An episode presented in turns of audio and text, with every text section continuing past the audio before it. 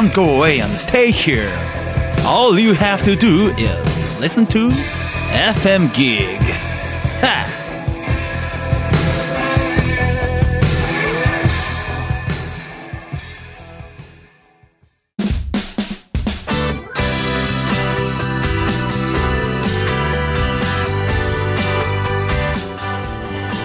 森日和のワトセトラジオ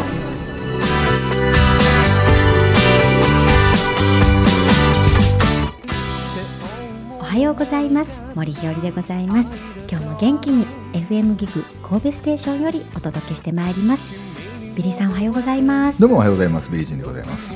あビリーさんあれですね、先週はおお着着物物の話になっちゃったんですね。お正月の話からですね。今度ね、機会あったら、はい。うちの弟が来てる時にこれ出させましょうか。あぜひ。めちゃくちゃ、ええ。あのいろんなこと聞かれると思うけど、答えられるかな？すっごい気に入ると思いますよ。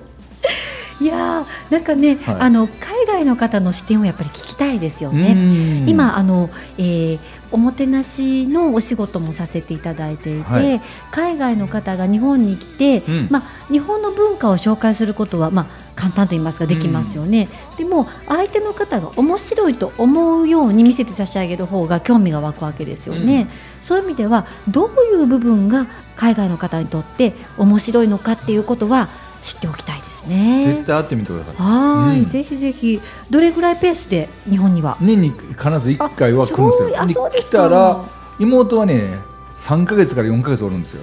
えー、ビザの関係とか。いろいろで。すかええで、甥っ子もおるんですけど、はい。やつはね長くて一ヶ月、短くても、うん。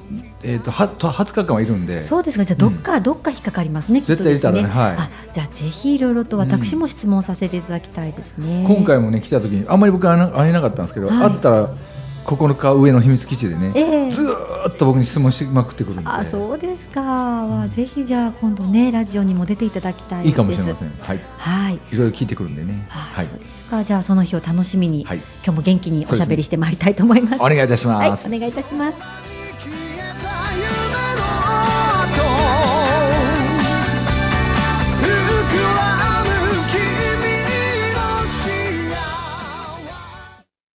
ー FM Gig.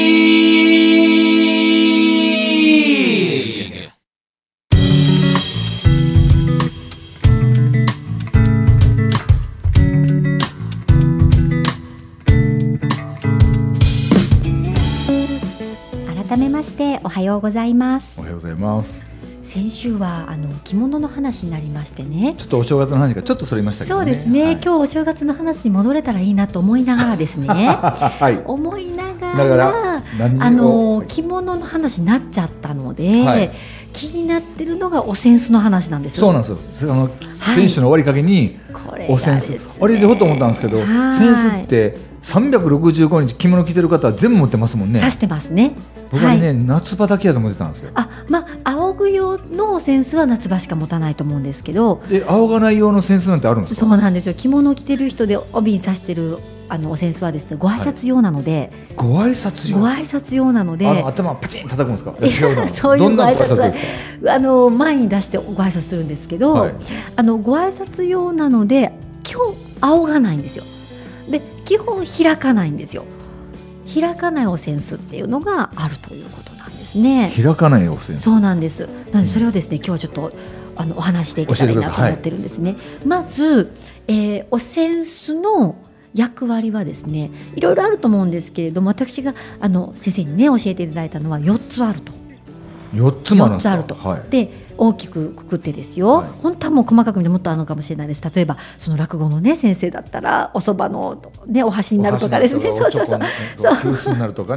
いうことも含めたら多分たくさんあるんですけどあのいわゆる霊法の、ね、先生から教えていただく4つ,、四つ四つ。はい。というふうに教わったんです。はい。で一つはいわゆる仰ぐ用のお扇子ですよね。暑い時に仰ぐということでですね。その仰ぐ時にもあの一応霊法があってですね昔はなんか教科書に載ってたらしいんですけど今は学校教育とか、まあ、教科書では習わないんですね。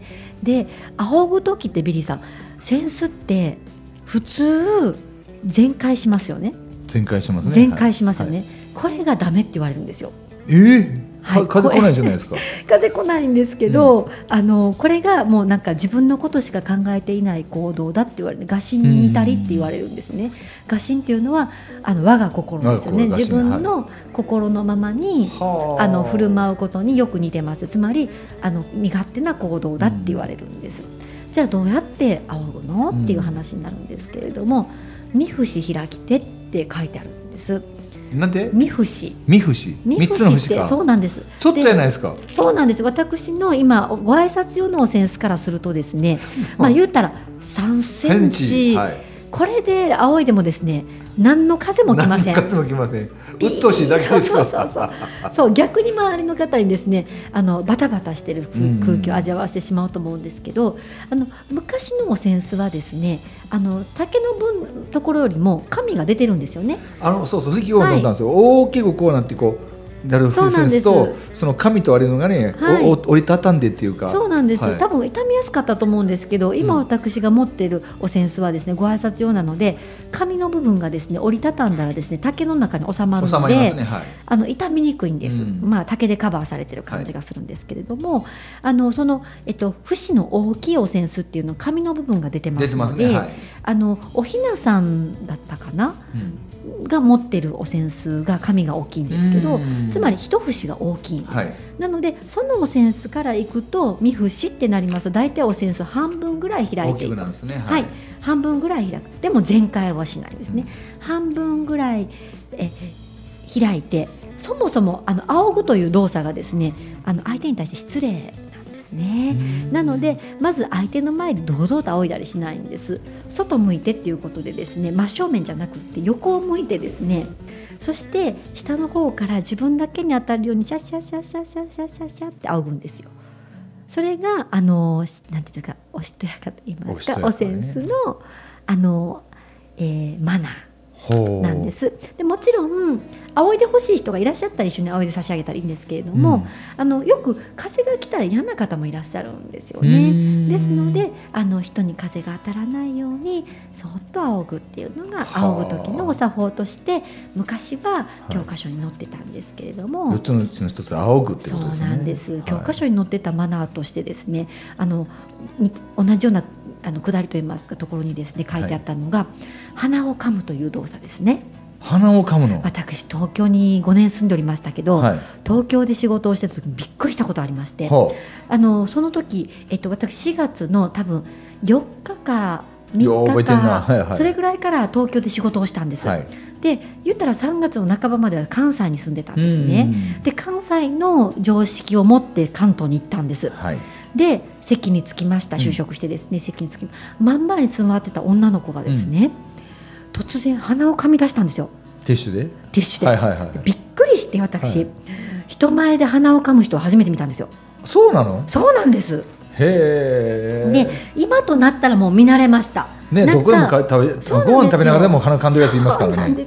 多分、はい。海外の方のマナーが当たり前になってきてうん。海外の方って逆にズルズルしてる方が恥ずかしいって言って、うん。平気でかま鼻を噛まれるじゃないですか、それが日本人の中にもそして日本人女性の中にも入ってきて当たり前になっちゃったのかなと思うんですけどやっぱりね美しいもんではないです。ですよねなのでできれば女の子は人前で噛んでほしくないと私は思っております。はいなんかもうもしね困るんだったらもう抑える程度で、うん。とりあえずお手洗いに行ってお手洗いで思う存もう分、はい、鼻を噛んでいただきたいと思うんです。それも、やっぱり人前で噛んじゃダメって、うん。昔の教科書には書いててですね。あのやっぱり人前じゃないところで噛むですとか、あと汗を拭うこともダメだったんです人前で。うん。それも影に入ってと言いますかね、はい。あの人様の前から避けてあの汗を拭うっていうどうしても難儀ならばという、まあ、一応あの逃げ場はあるんですけれども、はい。でもそういうことも書いてあるのでそういうこともね奥ゆかしいんですね。なんかね大事にされたらうん。それこそ日本人女性の居住まいが世界の皆様を感動させると思うんですよね、と思ったりします。ということは一つ目が仰ぐでしょ？そうです。二つ目は鼻を噛む。隠すの？違うんですよ。えっと鼻は余談で。鼻を噛むとおまけはい。おまけの話。えっとお扇子の話に戻りますとはい。二つ目ははい。慎みのセンスと言いまして、慎みのセンス。はい。これがご挨拶用のセンスなんですね。またわからない。はい、えっと、ご挨拶する時例えば茶道とかをイメージしていただくと分かりやすいんですけど、うん。お茶席に行くとお茶を習ってる方は正座されて、うん。畳のへりの手前にお扇子置かれませんか？横向きに、はい。あの自分の体に対して横向きに置いて、はいそしてお辞儀されませんか、はあれがあの慎みの扇子であ土の、はい。でごめん、まあ、笑い話かもしれんけどここ僕からの寺院地って決めてるんかなと思ってました。逆ですね。ねえ。相手のあの領域を犯さないっていう線なんですよ。よであ。のこれは立ってもするんです。うん。立ってもお扇子を持って、えっと、えーえー畳の部屋で置いてる時のように自分の体に対して横向きにうん。お扇子を持って、右手はお扇子の上から、左手は指を揃えてお扇子を置いて、このままだとあのなんですか不安定なのでお父さん指親指でお扇子と先っちょを押さえてるっていう状態でですね、持ってそしてこのままお辞儀をするんですね。これ立ってのご挨拶の時にもお扇子を出してご挨拶をするんです、これの意味はですね相手と自分の間に一線を引いてまずは己を慎む心。それで慎むか。そうですそしてはあ。相手の領域を犯犯さない心はいはい。ですね、そういう相手を尊重するん。一線を引いてご挨拶をするということなんです。うん。日本の文化というのはついたての文化なんですよね。あの柱張り構造で柱と柱の間はほぼ窓っていうんでしょうか、襖っていうんでしょうかね。ん。で襖ができ出したのもあの後でですね。もともとついたての文化でですね、うん。っていうこと。なので相手とのプライベートうんと相手との何ですかえっとプライバシーうん。を守るっていうのはあの一人一人それぞれのあの思いやりの心で成り立ってるんですね、例えば扉があれば、うん。それをしっかり閉めればある程度中の音って聞こえないじゃないですか、なので扉がプライバシーを守ってくださってるっていう生活をしてると人のプライバシーを守ることについてあんまり考えなくていいですようんね扉さえあるうんあれば。でも日本の文化っていうのは大広間についたての文化ですのでそういう意味ではあの相手のプライバシーを守って差し上げる。例えば聞いけ聞聞いて聞こえてきた話もあこれ聞いちゃいけなかったなと思ったら聞かなかったことにするみたいなそういう相手を思いやる心が、日本のライフスタイルっていうのは自然と醸成されていくライフスタイルを行うあの、うん。えー営んでいるということなんですよね。なのでお扇子のこの横向きというのもですね同じ役割で相手があのあん、えーまあ、気持ちよくないところまでうん。入っていかないということから相手の領域を犯さないとという。こともあのこのセンスが教えてくださると。あ。そして己を慎む心なんですけどここで私に教わるのはですね慎むということはですね、決してあのひ自信がないことともまた違いますし、卑下することとも違うんです。で慎むということをこうやってお先生が教えてくださるとですね、うん。何を教わるのかなと思うとあの自分自身が下げるという下がるというよりも相手を立てることっていうことが学ばせていただけるなと思うと同時にですね、自分が下がると視野が広がるっていうことも教えていただくなって思うんですよね。はあはあはあ今本当に皆さんお忙しい毎日をお暮らしだと思うんです、うん。あの便利になればなるほど忙しいと思うんです、う だって新幹線のねおかげでいろんなところ日帰りできるようになりましたけれども、日帰りしたから本当だったら3日間かかるところ1日で帰ってこれたから、あのじゃあ後の2日は余ったからゆっくりできるっていう生活は誰もされてらっしゃらなくて その分何か詰めてらっしゃると思うんですよね。とっても忙しい生活をしていると、うん。おのずとどういうことが起こってくるかっていうとどうしても忙しいと物事を近くで乱すなと思うんですね。でもはっとねあのこう一瞬あ近くで見てるなって思い返すことができて、後ろに探すことができたらどんどん視野が広がると思うんです、うん。全体が見えてこそ日本人の役割である調和ができるんですね、はいはいあの部分を見てても調和ができない。部分見てても一歩下がったら、あ調和してなかったっていうこともあるんですけど、うん。私たちの役割っていうのは調和をすることなので、うん。そういう意味では全体を見てこそ調和ができるということもこのおセンスがはい。教えてくださるなっていうふうに思うんですよね。慎慎みですよね。はい。誠の心で書きますもんね。そうなんですよ。これもうん。話し出すと長くなるんですけれど。いいよ。はい、でもですねいつも例え話にですね。こういうこと言うんですよ私ね。うん。お扇子っていうのは私は知ってますと、ん。きっとビリーさんも知ってるしうん。皆さん知ってらっしゃるお扇子。どんなに知ってるものであってもここで見ていたら、うん。ここっていうのはですね 今まあ、ラジオペタンとあそうの顔につけ鼻のね、そう鼻のまま。あのあるかどうかもわかんないんですよ、であるかどうかもわからない。一歩下がってあお扇子だなってわかる、だから下がって物事を見るっていうことはとても大事なことで、うん。よくまあ力パワーっていうのは押すことだってうん。思われてること多いと思うんですけど、日本人の強さは引くことも力だっていうことが分かってるということなのかなと思ったりもします。うん。で一歩下がるからセンスだなって分かる。二歩下がるからあこのセンスが人から借りたセンスだわ。返さなきゃっていうことが見えてくる。じゃあ人から借りたセンスだわっていうことが分かればですね自分の行動が決まってくうん。るどうするかと言いますと私はこの要の部分を持ってこうやって返すんです。こうやってっていうのはですね要の部分を持って開く方を相手の方に向けるという、はいはいそうすると相手のことはか方は必ずおセンスの開く方を持たれるんです、はい、はい、そうすると持ち帰ることなく帯に刺すことができるあですよ。はいはいはいはい。ででうん。一歩下がりセンスだと分かる。二歩下がってあこれはですね自分のセンスだけど相手が熱そうにされてらっしゃるから貸して差し上げようと思う。うん。そうするとどうなるかというと私は開く方を持って差し出すんです、うん。でしかも差し出す時に要を上向けたりしないんです、うん。なぜならば要はあのこの木がか、えー一番束なって束ねられてるところですので硬いんです、うん。昔これが凶器になったんです。なのでうん凶器を向けるとやっぱりあのドキッとされてしまうので、ドキッとさせないためにこの要の部分は下に向けてそして開く方を私は持って渡す。そうすると相手の方は必ずこの要の部分を手に取られます、うん。そうすると持ち帰ることなくパッと開いたらすぐにはいはいはい。仰ぐことができるということになるので、物事下がってみないと自分の行動さえ定まらないということになってくるなって思いますと、全体を見てこそ足元の一歩が決まるんですね。うん。マクロとミクロを同時にしているのが私たちの文化であり、うん。あの国民性であり役割であるということをうん。教えてくださるのがおセンスだなと私つくづく思うんですね。はい。これが2つ目です。目。ははははい。慎みのセンスね。もっともっと解釈次第ではですね、はい。教えてくださることはいっぱいあると思うんですけれども、うんあのこの一つを知ったところから深めていくっていうことが本当に大事だなと常々思っております。で三つ目は三つ目はいこれはですね物の受け渡しのセンスです。受け渡しのセンス？そうなんです。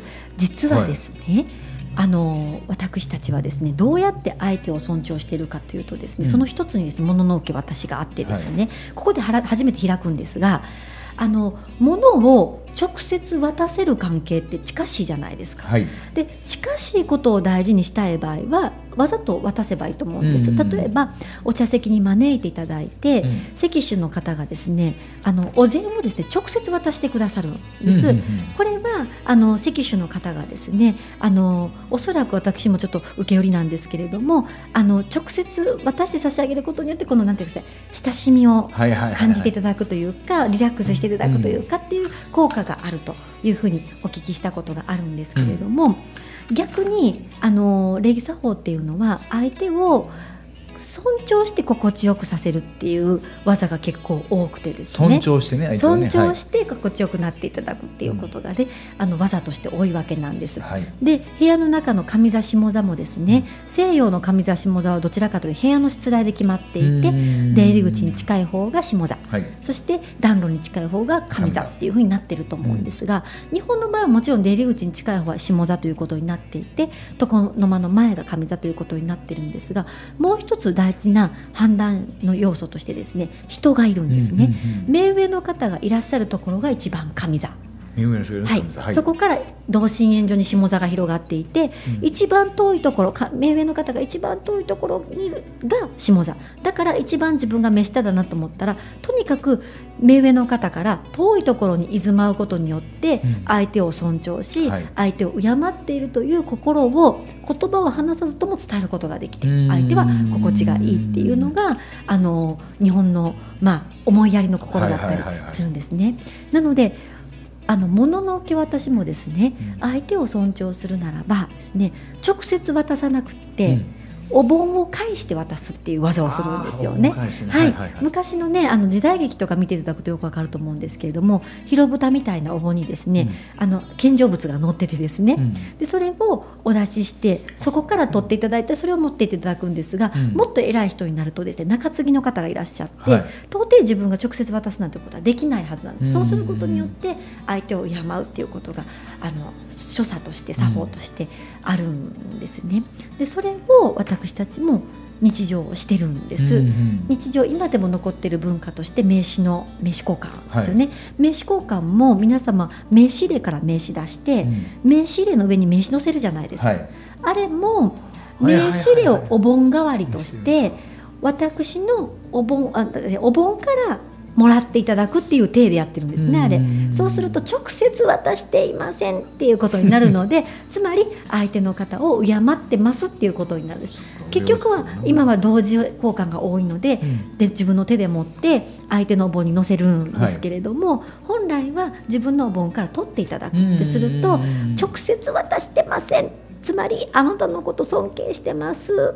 恐れ多いですっていうことを言わずともこの所作で相手に伝えることができると、それと同じでお盆がない時は本当はあの、ひえー症状を渡す時もこれ大切なものだからということを広蓋に置いてらっしゃいますし、結納品なんかも平義盆という白木のお盆に載せてらっしゃる、はい。それも、あのー同じ理由ですよね。うん。であのお盆があれば切手盆とかいろんなあの大きさのお盆がありますけれどもお盆を使うんですが、普段生活してるとお盆持ち歩いてない場合が多い普通持ち歩きませんよね なので、はい。何かを代わりにするっていうことが結構あって、うん。品物をお渡しする時は、うん。あのお金もそうなんですがあの服さに包んで持っていきますので、うん。服さを盆代わりにするということもありますけれども、あのお扇子持ってますね、はい。お扇子がお盆代わりになるということがあるその上に乗せるの？そしたら。そうなんです。まずはですね、はい。ご挨拶お辞儀しますよね。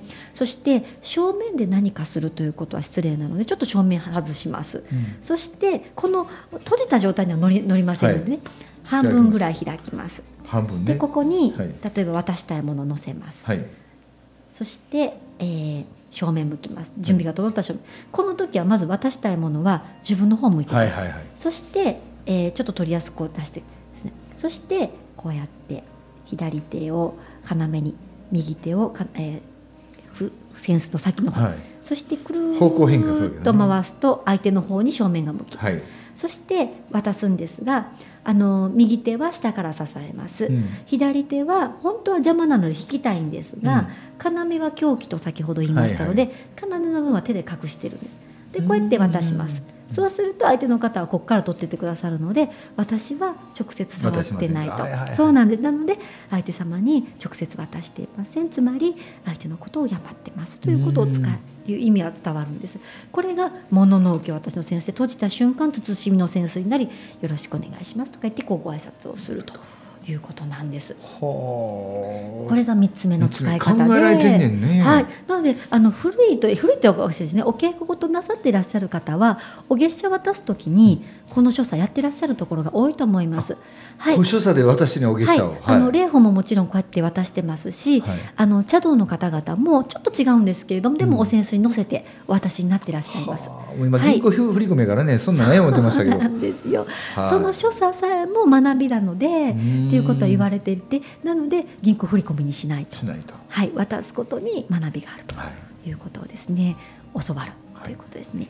そしていよいよ4つ目ですが四つ目はははい。い、4つ目はですね、うん。これもあの同じ意味なんです。人を敬うためにということなんです、うん。敬いの心を届けるためにということなんですが今はもうほとんど使わない所作なので、もうお聞き流しくださって結構なんですけれども、でも四つ目なんです。よねでも4つ目、身代わりのセンスっていうのがあります。身代わりの先生、はい。ちょっと怖いですね。身代わりのいやそんな怖くないんですよ。はい。あのですねあのひ目上の方のお部屋に入らせていただくということは大変恐れ多いことなんですね。うんでも絶対お部屋に入らないといけない人たちがいて、うん例えばお給仕の方とかお世話する方とかははい入らないといけないんですね。じゃあどうするかっていうとお扇子が私ですよと。うんでお扇子を部屋の外に置いていくんです。はいそうすると自分は入らせていただいてもいやいや私は部屋の外にいますよっていうことでこれが身代わりのセンスですね。はい、そうなんです。自分はおセンスで、おセンスは部屋の外にいます。だから私入ってませんっていう体で入っていくんです。うんうんうんそうすることによって目上の方のお部屋に私は入ってません。つまりあの恐れ多くて入ることなんてできませんっていうこと手を取ることができるのがこのおセンスを外に置いておくっていうことなんです。そういうことね。はい、で私はそういうふうに習ったんですがおそらくですね、まあ、先ほどから申しております通りこの要の部分は狂気になるわけじゃないですか、そういう意味では相手の方の安全、あの危機管理といいますかね安全の問題もあって、うん。外に置いていかれたのかなっていうのもちょっと思ったりはするんですけれども、うん。そういうセンスの使い方があるとはい。いうことなんです。ですのであのお着物を召されている方がですねあの帯にお扇子を刺しているというのはですね、うん。なぜ指しているかというと、この慎みのセンスを主にはい。するために指していて、相手とお会いしたらお扇子を出してですねうん「こんにちは」って言ってお辞儀をして、はい。でこの姿って今あんまり見なくなったと思うんですが、実は年に1回多くの人たちが見てます。いつ見てるかと言いますと年に一回ですか？見てますよ。発表します、はい。じゃじゃじゃじゃ。お正月にうん。ご皇室の皆様がベランダに立ってくださいます。ベランダって言ってるのかな、えーとあのご挨拶はい、ははいい。その時に女性の皆様はドレスなんですが、うんお扇子らしきものを手に持ってらっしゃいますドレスなのに関わらず？はい。はあ、そうなんや。あれが慎みのセンスというふうにお聞きしておりますドレスにセンス。なのであの相手の方をあの敬う時にセンスを使うじゃないですか、そういう意味ではとてもあの私たちのことを大事に思ってくださってるのかなと思うね思わせていただくというところですね。さあ、見返りとかい。はい、皆様こうねおセンス持ってご挨拶してくださってます。はい、相手との境界線をこう作ってくださって今度テレビで見ときますわ。はい、ぜひぜセンひ。スを持ってるんですよね。はいドレスで。はい。はあで、あの合気道じゃなくて、なんだったかな、えっとね、剣術の何かをされる方も、うん実は何かあのその技をする前に剣を前に置いて、うんお辞儀をするとおっしゃるんです。はあそういう意味ではやっぱりあの向こう側に、まあ、神様がいらっしゃると考えてその神様に対して自分たちがこの技を見せさせていただくということで一線引いて己を慎むということをしているとおっしゃる方もいらっしゃいますしあとあの食事の作法ではい。お箸をうん横向けに置くっていうのは諸説あるんですが、その一つの理由として慎の旋仏と同じ意味じゃないかとおっしゃる先生もいらっしゃったんです。ということで食べたれへんの慎んで。あの いやいやえっと、食べ物というのはうん神様がいらっしゃる、つまりえ食べ物というのは私たちがいただくことに生かされているうんつまり、あの自分たちでは理解できないようなあのものの働きがあるということからそこに神様を見ていると思うんですけれども、神様に対して自分が慎むということで、うん食事の間に一線を引いて己を慎みご挨拶をしてから食事をいただくということを毎食毎食私たちはしているということもお聞きしたりします。はい、はあ。深っ。面白いですよね。四つもあるんですよね、はい。センスで。で私は常々ですね型の大事さっていうのを伝えさせていただいてい形て、そうなんです。この食事の作法もそうですしお扇子を持ったご挨拶も、うん。いわゆる型なんですよね。で型はですねもちろん最初型ができた時というのは、うん。心の表れだったはずなんです、うん。相手を思うがゆえにお扇子を横にお持ってですねおあのご挨拶するっていうことが出てき,、出てきてると思うんですけどその心を忘れたとしても、うん。型さえ続いていたらその心が思い起こされるんですよね。例えばお辞儀をすると、はい。お辞儀をする時に謙虚じゃない人って少ないと思うんですよ。それはそれはお辞儀したことになりませんよね。そうなんですよ、はい。と思うとね肩から思い起こされるこ心から現れてきた肩であるけれども肩をしていることによってもともとあった心を思い起こされるっていうこともあるし、うん。肩があるだけでそのことについて説明したり考えたりすることができるのでうん。大切な心を失っていかないと思うんです、はいはい。でも型をなくしてしまったら思い起こされる心もなくなってしまいますし、うんうんうんそのことについて語る機会も失ってしまうんですよ。そうすると本当に大切なことがうん。本当になくなってしまうんじゃないかっていうことを憂いていて昔からあるものしきたりも含めですね意味なくして残っているものはありませんので意味があると思って続けていくっていうことが大事だなと。そうなんですね。思っております。時間に時間が来ましたんで、はい。また来週も続きお願いします、はい、ありがとうございました。